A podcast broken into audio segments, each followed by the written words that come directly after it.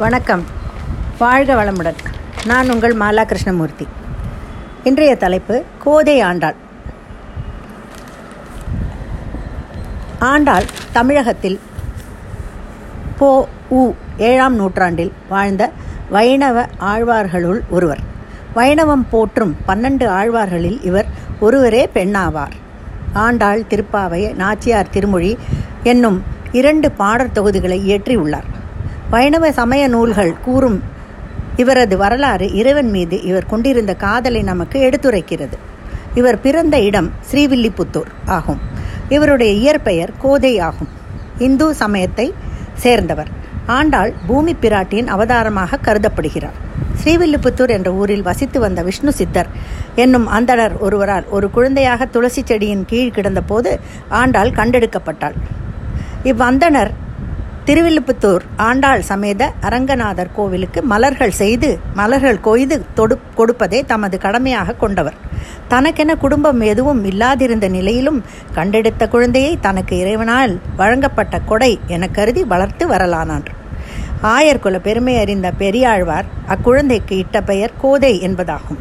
இளம் வயதிலேயே தனக்கு தெரிந்த சமயம் சார்ந்த கருத்துக்கள் மற்றும் தமிழ்மொழி போன்ற அனைத்தையுமே விஷ்ணு சித்தர் கோதைக்கு சொல்லிக் கொடுத்தார். இதனால் கோதை இளம் வயதிலேயே கண்ணன் மீது மிகுந்த பக்தி உணர்வு கொண்டவராக இருந்தார்.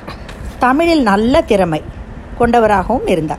சிறு வயதிலேயே கண்ணன் மீது இருந்த அளவற்ற அன்பு காரணமாக அவனையே மனம் செய்து கொள்ள வேண்டும் என்ற எண்ணத்தை வளர்த்து கொண்டார். தன்னை கண்ணனின் மணப்பெண்ணாக நினைத்து பாவனை செய்து வந்தார். கோவிலில் இறைவனுக்கு அணிவிப்பதற்காக விஷ்ணு சித்தர் எடுத்து வந்த மாலைகளை தான் போட்டு அழகு பார்ப்பார். அவருக்கு தெரியாமல் தான் அணிந்து கண்ணனுக்கு ஏற்றவளாக தான் இருக்கிறோமா என்று கண்ணாடியில் பார்த்து மகிழ்ந்து பின்னர் திரும்பவும் கொண்டு போய் வைத்து வந்தார். இதை இதனால் கோதை சூடிய ம மலை மாலைகளை இறைவனுக்கு சூடப்பட் சூட்டப்பட்டன. ஒரு நாள் இதனை அறிந்து கொண்ட விஷ்ணு சித்தர் கோதையை கடிந்து கொண்டார். அவள் சூடிய மாலையை ஒதுக்கிவிட்டு புது மாலை தொடுத்து இறைவனுக்கு அணிவித்தார் அன்றிரவு இறைவன் இறைவன் அவரது கனவில் தோன்றி கோதை அணிந்த மாலைகளே தனக்கு உக உகப்பானவை என்றும் அவற்றையே தனக்கு சூட வேண்டும் என்றும் கேட்டுக்கொண்டார். இதனாலேயே சூடிக் கொடுத்த சுடர்கொடி என்றும் இறைவனை இறைவனையே ஆண்ட ஆண்டவள் என்ற பெருமையை ஆண்டாள் என்றும் போற்றப்படுகிறார்.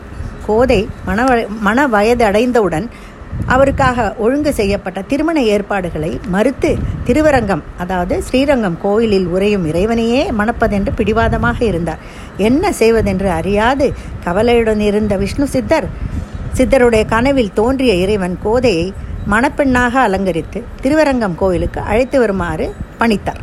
குறித்த நாளன்று கோயிலுக்கு அழைத்து செல்லப்பட்ட கோதை கோயிலில் கருவறைக்குள் சென்று இறைவனுடன் கலந்துவிட்டாள் என்பது ஆண்டாள் வரலாறு. இவருடைய முதல் படைப்பான திருப்பாவை முப்பது பாடல்களை கொண்டது. திருவில்லிபுத்தூர் ஆண்டாள் சூடிய மலர் மாலைகள் ஆந்திர மாநிலத்தில் உள்ள திருப்பதி பெருமாளுக்கு சாத்துவதற்கு வருட வருடந்தோறும் அனுப்பப்படுகிறது. ஆண்டாள் கொண்டை தமிழ்நாட்டில் பிரசித்தி பெற்றது. திருவில்லிபுத்தூர் ஆண்டாள் கோவிலில் ஆண்டாளின் இடக்கையில் கிளி இருக்கிறது. இது தினமும் புதிதாக இன்றளவும் செய்யப்படுகிறது. இவரது இரண்டாவது படைப்பான நாச்சியார் திருமொழி நூற்றி நாற்பத்தி நாலு பாடல்களை கொண்டுள்ளது. காதல் ரசம் மிகுந்த பாடல்களின் தொகுப்பு இது. இதுவே ஆண்டாளின் வரலாறு. நன்றி வணக்கம். எல்லோருக்கும் ஹாப்பி நியூ இயர் புத்தாண்டு வாழ்த்துக்கள்.